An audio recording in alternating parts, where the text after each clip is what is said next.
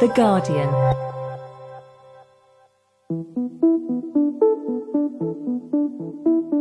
Hello, and welcome to the Guardian Books podcast with me, Claire Armistead. And me, Richard Lea. In this episode, we mark Refugee Week, a time when the world's focus goes to the struggles and the triumphs of all those who have, for whatever reason, been forced to leave their homes in search of a better, or indeed any, life. Richard, you invited Pajtim Statovci and Dina Nayeri to join us. Why these two in particular? Well, it's a, the sort of obvious, straightforward reason. They're both writers are refugees themselves. Nayeri fled Iran in 1988 when she was only eight years old with her mother and brother, leaving her father behind, and grew up in Oklahoma. And Statovci left Kosovo in 1992 uh, when he was only two years old and grew up in Helsinki. But it's also because they have interesting journeys as writers as well. Statovci's first novel, My Cat Yugoslavia, which was published in English in 2017, was a realist account of an Albanian woman who flees to Finland in the 1980s alongside a story of her son, a few years later, Bekim, as a young man who has a relationship with an aggressive, homophobic talking cat. extraordinary sort thing. of overtones of, of Bulgakov there. Yeah, a little bit. Yeah, but but very much uh, less charming, if we can say, than than the Master and Margarita's cat. In his second novel, Crossing, he's left magical realism behind with the story of Bujar.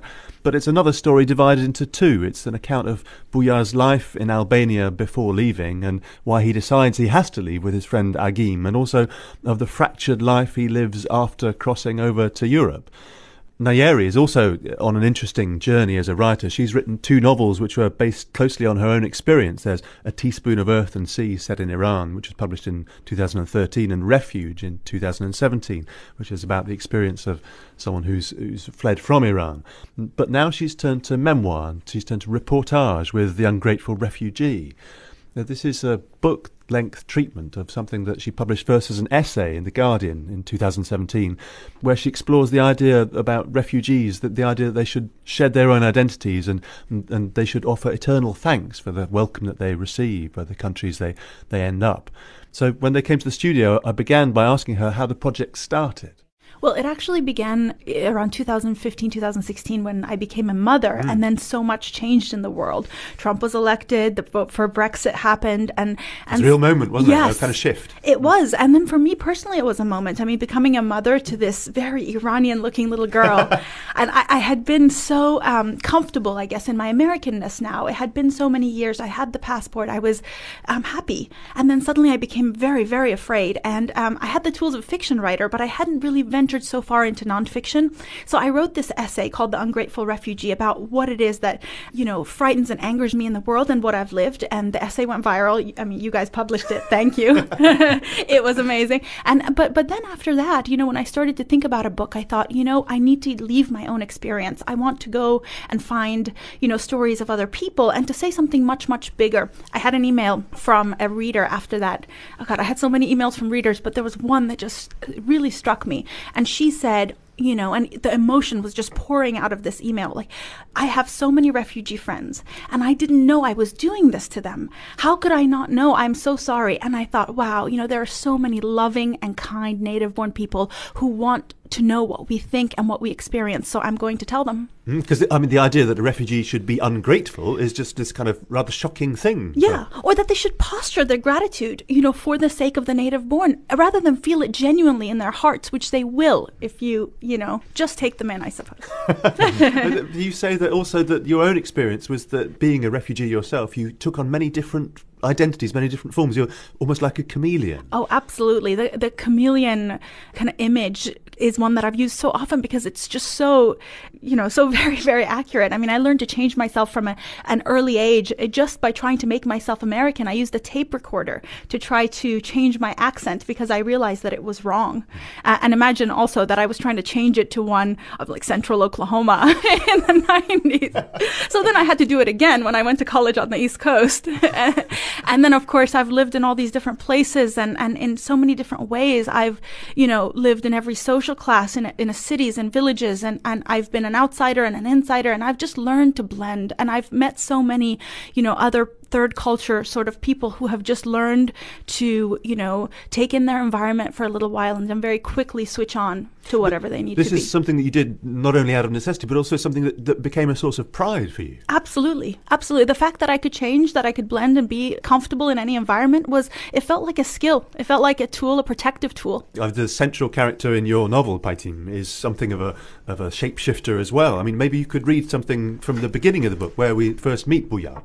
Sure, and uh, I mean I can totally relate what you're saying about about everything because I grew up in a refugee family in in Finland and I moved there when I was two years old, so I have no memories of life in Kosovo whatsoever. But I was growing up, I was constantly confronted about the restlessness and the constant violence in in Kosovo, and I sort of I started feeling ashamed for my nationality and my cultural background because my home country was only known for the violence and the and the wars. So I somehow thought that it was, in a way, I was seen differently because of that, less deserving and less talented, and that It was something you had to leave behind. yeah, and, and that the war has somehow broken me and torn me apart. And people kept asking me about it and what it is like to grow up between cultures and religions and nationalities. And my experience as a Finnish Kosovan wasn't divided. It, it was all natural and whole and beautiful to me. But then other people saw me as this this shattered person, which I guess I wasn't. But yeah, I, I picked up this tendency to narrow the gap between myself and the Finnish my Finnish peers, and it turned out it wasn't that successful because we there are not that many similarities in the end. But yeah, so and this protagonist is a you could call him a pathological liar in a way, but he does this this lying thing because of that same sense of shame that I've carried around with me for my for my whole life. But yeah, so uh, I'll just shut up now and, and start reading. I am a 22 year old man who at times behaves like the men of my imagination. My name could be Anton or Adam or Gideon, whatever pleases my ear at any given moment. I am French or German or Greek, but never Albanian, and I walk in a particular way, the way my father taught me to walk, to follow his example, flat footed and with a wide gait, aware of how to hold my chest and shoulders, my jaw tight, as though to ensure nobody trespasses on my territory. At times like this, the woman within me burns on a pyre. When I'm sitting at a cafe or a restaurant and the waiter brings me the bill and doesn't ask why I'm eating alone, the woman inside me smolders. When I look for flaws in my dish and send it back to the kitchen, or when I walk into a store and the assistants approach me, she bursts once again into flames, becoming part of a continuum that started at the moment we were told that woman was born of man's rib, not as a man, but to live alongside him, at his left hand side. Sometimes I am a 22 year old woman who behaves however she pleases. I am Amina or Anastasia, the name is irrelevant, and I move the way I remember my mother moving, my heels not touching the ground. I never argue with men. I know better. I paint my face with foundation, dust my cheeks with powder, carefully etch eyeliner around my eyes, fill in my brows, dab some mascara and coif my lashes, put in a set of blue contact lenses to be born again, and at that moment the man within me does not burn, not at all, but joins me as I walk around the town. And that that radical flexibility is born, do you say, uh, out of shame. Yeah, well, well, for, for me, it was like that. I'm not talking about my personal experiences in this book, but uh, it's definitely uh, the shame I have felt towards being an ethnic Albanian has really led me into situations I'm not. I didn't know how to act in these situations, but I was so ashamed of my background that I constructed this another another persona. I I became this person other people wanted to see, and and because in many moments in my childhood, you know, my my background was brought up in a in a very negative way. When I was late from school, uh, my teachers didn't tell me that please be on time the next time. They said that you know, in Finland, we come to school when school starts. Or Yes. if I if I I didn't start any fights, but if I was in a fight, my teachers wouldn't say that you know give me detention or anything or something like that. They they, they would say that you know in Finland we don't hit people, mm-hmm. or even though you come from a place of violence, we don't accept it here. So e- everything was, you know, or I felt like in many situations my background was brought up in, in an unnecessary way. Yeah. This is a very difficult thing to, to talk about, really, isn't it? I mean, it takes Bujar almost the entire novel to come back to that initial experience of arriving in Italy and being in a in a military barracks and, and finding himself humiliated by the idea of accepting charity. That's that's Yeah. a, that's a humiliation you found uh, with with all the people you met, isn't it, Dina? Oh, absolutely. Shame is such a big theme. Uh, humiliation is such a big theme. You know, because the thing is that people, you know, like us and like the people that are coming through to, to, to the West today, the biggest thing they leave behind is their dignity. And people don't realize that because there is just so much need, um, physical need. You know, you have the need for food, for shelter, for refuge somewhere, you know, and all of that stuff just takes precedent over the intangible things like, like pride, like dignity, like a sense of self, a profession, a purpose in life. They leave all of that behind. This was the reason I think that my father didn't come with us because what would he be in America? Um, whereas he was a, a well respected dental surgeon in Isfahan. So, yeah, I think this is a theme that has been with me the entire time. And, you know, as you were reading, the, the sentence that just struck me was, you know, the woman inside me smolders.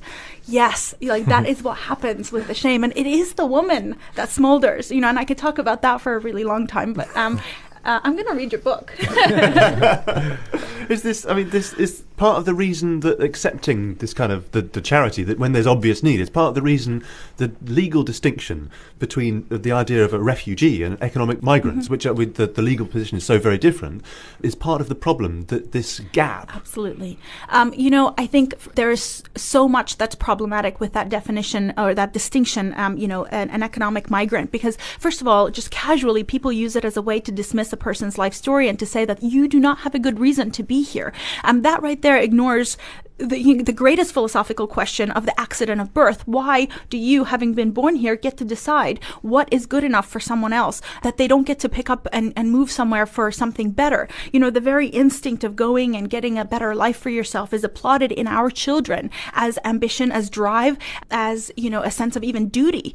But, you know, to someone who's crossing borders, coming from east to west, uh, that is a reason to hold them back. And also, you know, one thing I, I ask in the book is, isn't a wasted life, you know, just as much of a life lost? You know, yes, it gets lost over years and decades, but it's still a life in danger. And so I think we need to address that. Um, the fact that people come here for many, many valid reasons, and only some of them are acknowledged by the Home Office and even by the populations here who essentially just want to protect, you know, the things that they have, the things that they were born with. And I, I just, I question that from the very beginning. Uh, Not only that, but also because some of the reasons why people in the West are so very comfortable are, are exported in terms of misery elsewhere. Oh, absolutely. I mean, the world has uh, certain finite resources, and we are the primary beneficiaries as people who live in the West, and that comes at somebody's expense. It's very, very easy to overlook all that, the history of it, and, and to look kind of, you know, philosophically a little bit at, at a larger question. I think people tend to look at these very clever seeming, I suppose, economic analyses of things like, well, how much good do migrants do for us? Um, and then they forget about the bigger question of what do we owe each other and what do they owe us and how much of the world's resources are we owed? It's like, you know, have you heard of like the Rawlsian original position? Yeah, like that. Like if you were to ask yourself, you know, if I were to create a society not knowing where in that society I would fall, what would I create? You know, I don't know that I'm going to be in the, you know, top 10% or 5%. Uh, actually, most likely I'm going to be a farmer somewhere, you know, where it's a struggle to be a farmer. So I should probably make it okay for that person. In case you were wondering what the word Rawlsian means, Dina was referring to John Rawls' original position. I found this concept quite interesting, Richard. Can you explain who John Rawls was and what the original position is? Well, he's a the, Rawls is a U.S. philosopher who died in 2002, and the original position is a thought experiment that he first talked about in the 1970s. It's designed to solve the problem of how do you get to some impartial principles of justice. And the idea is that um, you imagine yourself making choices about how the world should be constructed, how society should be organized, but you make these choices behind what he called a veil of ignorance. So the idea is that before you get to say what role you're going to play in society, you have to decide how the society is organised with the idea that if you don't know whether you're going to be a, a beggar or a thief or a soldier or a politician or the ruler of the entire world, then you'll make choices that are as fair as possible. So it's justice as fairness, he also called it. Mm. Yeah. If you want to find out more about that, you can actually get his theory of justice, but it's quite expensive because you have to get it secondhand. It doesn't seem to be in print still. anyway, we'll be back after the break with Dina's searing analysis of the craft of storytelling that migrants and refugees need to have at their fingertips.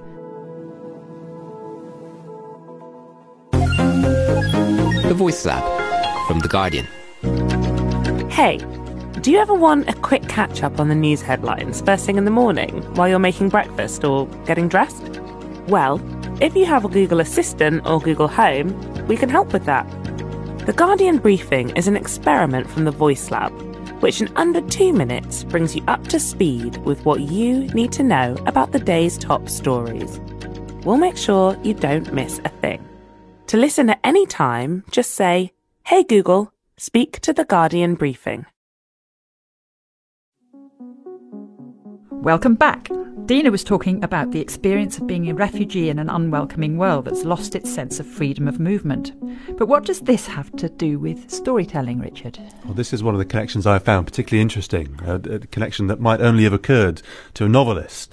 As someone who spends her time uh, constructing stories, Nayeri's acutely aware of what it takes to convince an audience.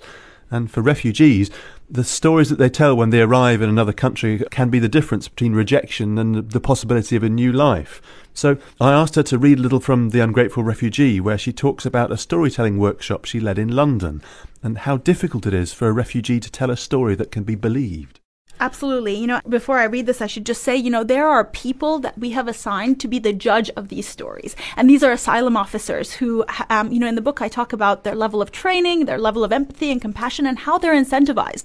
And all of that is very, very important to know because these are not experts in the human condition or human behavior, and they're not incentivized to help. So I'll just read a little excerpt here. This is talking about a, a storytelling workshop that That's you, right. that you That's led in London. That's right. So here, um, you know, there's a whole chapter about storytelling and what is truth and all of that. And this portion is about a storytelling workshop where I kind of ask myself some of those questions.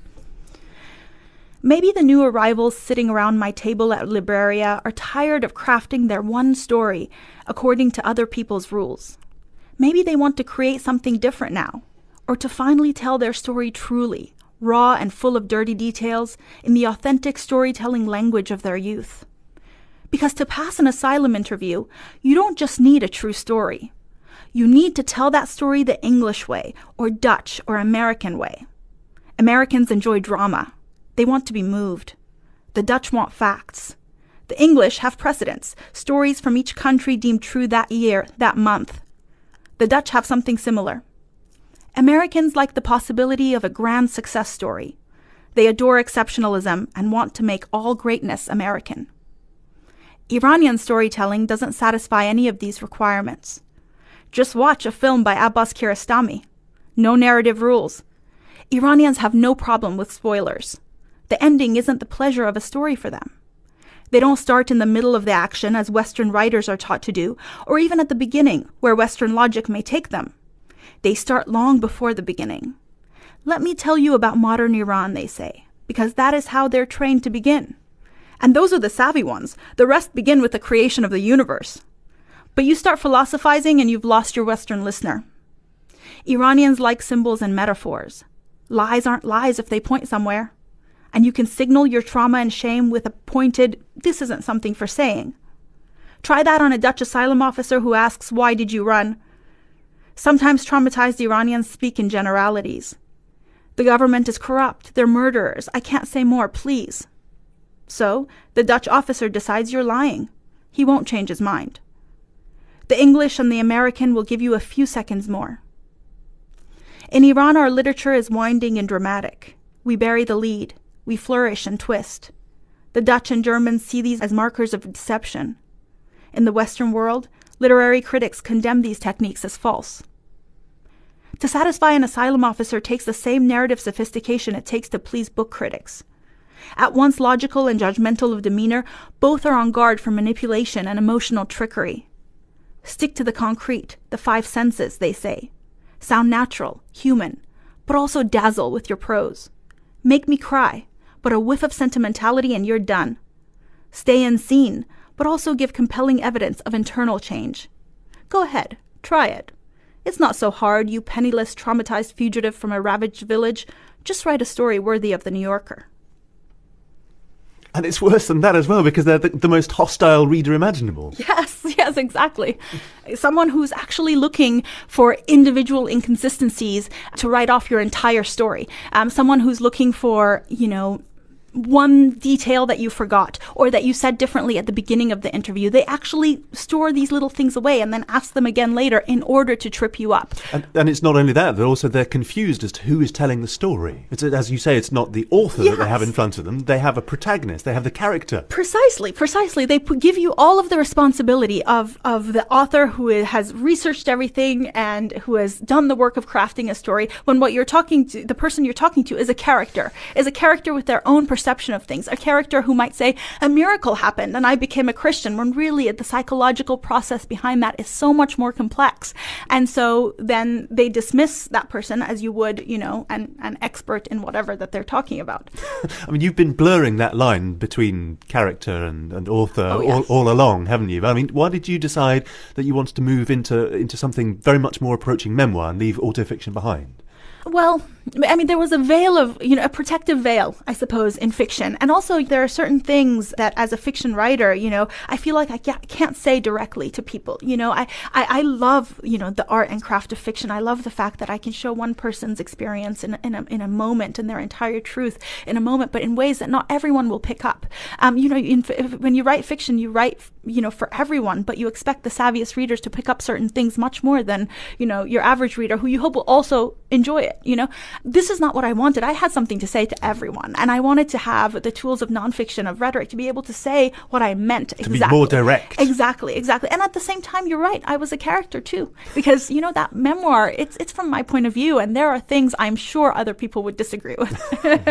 Your first novel featured a talking cat didn't it Pajtim? yes. And but and you've left magical realism behind. Are you kind of on a similar journey towards the concrete? Uh, i think that uh, it's these two books they are very much about the same subjects, about the internalized self hatred you are forced to grow up with if you are brought up in a surrounding that is pierced by stereotypes and and so it's uh yeah in my debut novel the protagonist is a refugee and is is queer and he meets this talking cat in a gay bar and the cat turned out to be this big homophobic racist creature.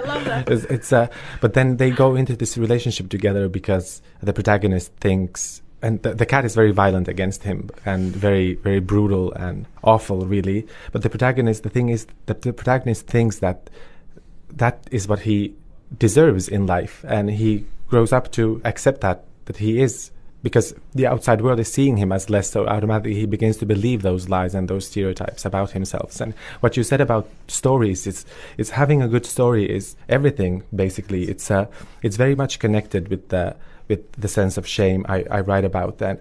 and losing face is something where I come from is something.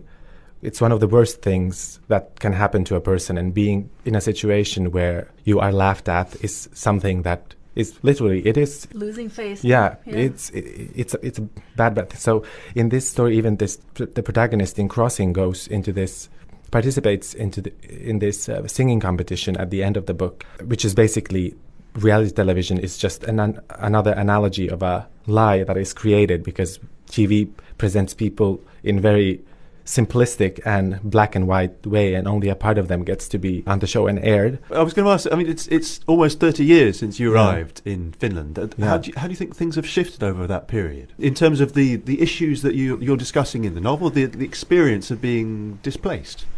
Yeah, I mean, it's any day now, I feel better. I mean, it, it, it, seems to me, I mean, you, and Agim, they're in Tirana reading the newspapers yeah. back in 1991. Oh, yeah, yeah, yeah. I, I, al- already there was hostility against. Yeah, I, I still feel the same thing is happening in the, in, the, in the world nowadays. I mean, in 2015, there were people fleeing from from Syria to Finland, and it, it, was all over the news, and and magazines kept publishing pieces that were headlined like "There's a, a flood of refugees coming into Finland or a, a, a volcano of of refugees, or like they were associating real people's life certain people's lives with like natural disasters and something that no one wants to happen like anywhere. But i feel like the same thing happened in with the former yugoslavia and how the media covered the, the, the stories of yugoslavia. And if something that awful would happen, let's say in Sweden or, or Germany, no one would say that there's a, a tsunami of of, of, of incomers. That we would all want to help them. I mean, this way of talking is, is what you call the biggest lie in the whole yes. uh, refugee crisis. The idea that it is a crisis at all. Yes. Well, I think it's a crisis from somebody else's point of view. It's it's a crisis from the point of view of the people who've lost their homes and their families and who have to re- start over. It's not a crisis for us. Um, we already have everything in the world, and I think this language, um, you know, that you were talking about is exactly. You know it is the biggest lie in in the crisis. It's not the individual stories that are false because they forgot a detail. It's the term swarm. You know it's the the term deluge. That's not what's happening. You know i think there's something like 68 million displaced people in the world and of them about 40 are internally displaced. Of the 25 million you know refugees in the world something like every year 500,000 or so try to enter Europe. So, you know, we need to have a little bit of perspective. Yeah, I mean, that, that comes out as one refugee in per thousand people. Or so, yeah, or so. yeah, exactly. Um, you know, each year. So that's that's not really much. It's not a deluge, it's not a flood. It's, you know, kind of a, a, a small trickle into a, a wealthy, lush, you know, place where we can afford to share. Yeah, do you think this hysteria is partly driven by the new kind of connectivity so that we can see people on the move that we uh, would otherwise have been hidden to us? Exactly. I think I think the thing is the, the other side of this question they are very very good at doing two things. First, um, taking individual stories that would break anybody's heart and aggregating them and only showing the the bigger, you know, the the monster, you know, the the refugees as a collective, a very faceless entity which they can demonize and then use to scare us. And then another thing they do is use a few individual stories that, that play to, you know, their narrative and disseminate that to everyone and, and again, you know, stoke up the fear. And, you know, I think that the way that we need to fight that is through the individual heartbreaking stories that we know are true in such a more, um, you know, what, what is the word? It, it just, it, hap- it happens so much more often in the small, banal, heartbreaking ways that people lose their lives and then need to start again. Uh, so, I mean, is that the answer to focus on the individual's experience? Well, absolutely. And I think the answer is, you know, first, books like ours, both of ours, you know, stories that are of individuals and how their experience relates in so so many ways to the experience of the native born there's so many ways to see them as human and as people exactly like us but then also just on a community level it's just it's so important to not only go out and meet refugees you know but also to encourage other people in your circle to do that and to pull them into society. Even when they arrive here they often are outside of society. They're afraid. They're full of shame. They're full of trauma. There are so many organizations that i don't know if we have time to mention them but there's host nation for example is a uk organization that matches up people as befrienders. They'll take you if you're interested in soccer and find a refugee who's interested in soccer football i'm sorry and put you together. And then you can just go and play. And they say, you know what? Don't just go play with them one on one. Introduce them to your other English friends. Maybe some of those friends actually are kind of hostile to refugees. They won't be after they meet that one person. So mm. the answer is just so much more grassroots, and we're fighting something so much more aggregate. It's going to be hard. And you say that the, the book, in some sense, was born out of the, the change in your own situation when you became a mother. It does, has that change in situation, has that also altered your feelings about your experiences as, as a refugee? You know, becoming a mother, yes, I think becoming a mother makes me see other people in a different way. It makes me see their vulnerabilities. It makes me see the child inside them in a second, whereas before I was just about me. I think there's something narcissistic about my own, you know, work, I think, before I became a mother. But now everything isn't just about her and her generation and her friends and the world that she lives in. You know, suddenly the world is illuminated with other people and, you know, their pain and their hearts and their vulnerabilities. And I think that that, I mean, it's, it's a great privilege. And I'm, I'm really happy to have evolved as a writer in that way, but also just as a human.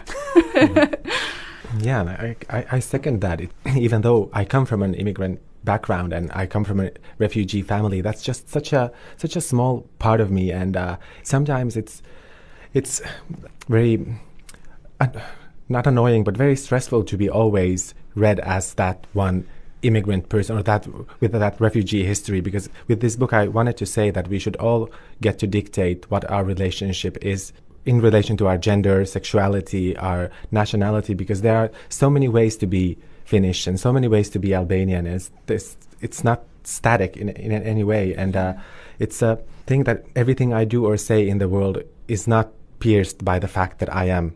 Uh, I come from a refugee family. It, not everything is political, but then oftentimes, you know, my fiction is made political and what I say is made also political, even though, and if something happens, you know, in Finland, for example, something, well, ex- example with the immigrant crisis, it's the refugee crisis a couple of years ago. They, the media called me and, and, uh, and they asked me, you know, what should we do about this situation? And I was like, dude, are you asking this from me because I come from a refugee family? Like, like You're a novelist. I, I, yeah, yes. I'm, I'm, yes, sure. I've, I've known a solution for the situation in, in the Middle East. I'm just keeping it to myself. like it's such a. That's a a, that's a yeah. brilliant answer. Yeah. Yes. And I'm like, who gave you this job?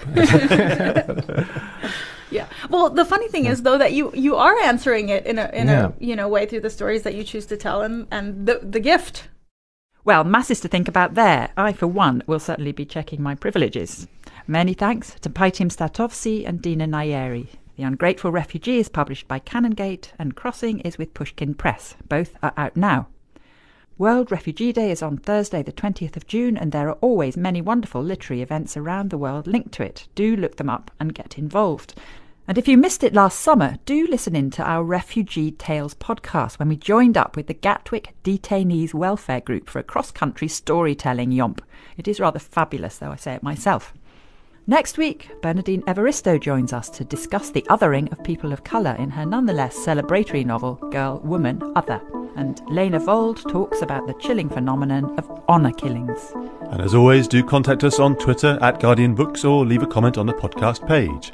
And do subscribe and review us wherever you get your podcasts.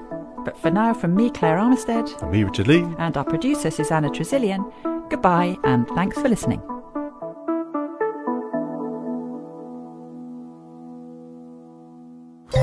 For more great podcasts from The Guardian, just go to theguardian.com slash podcasts.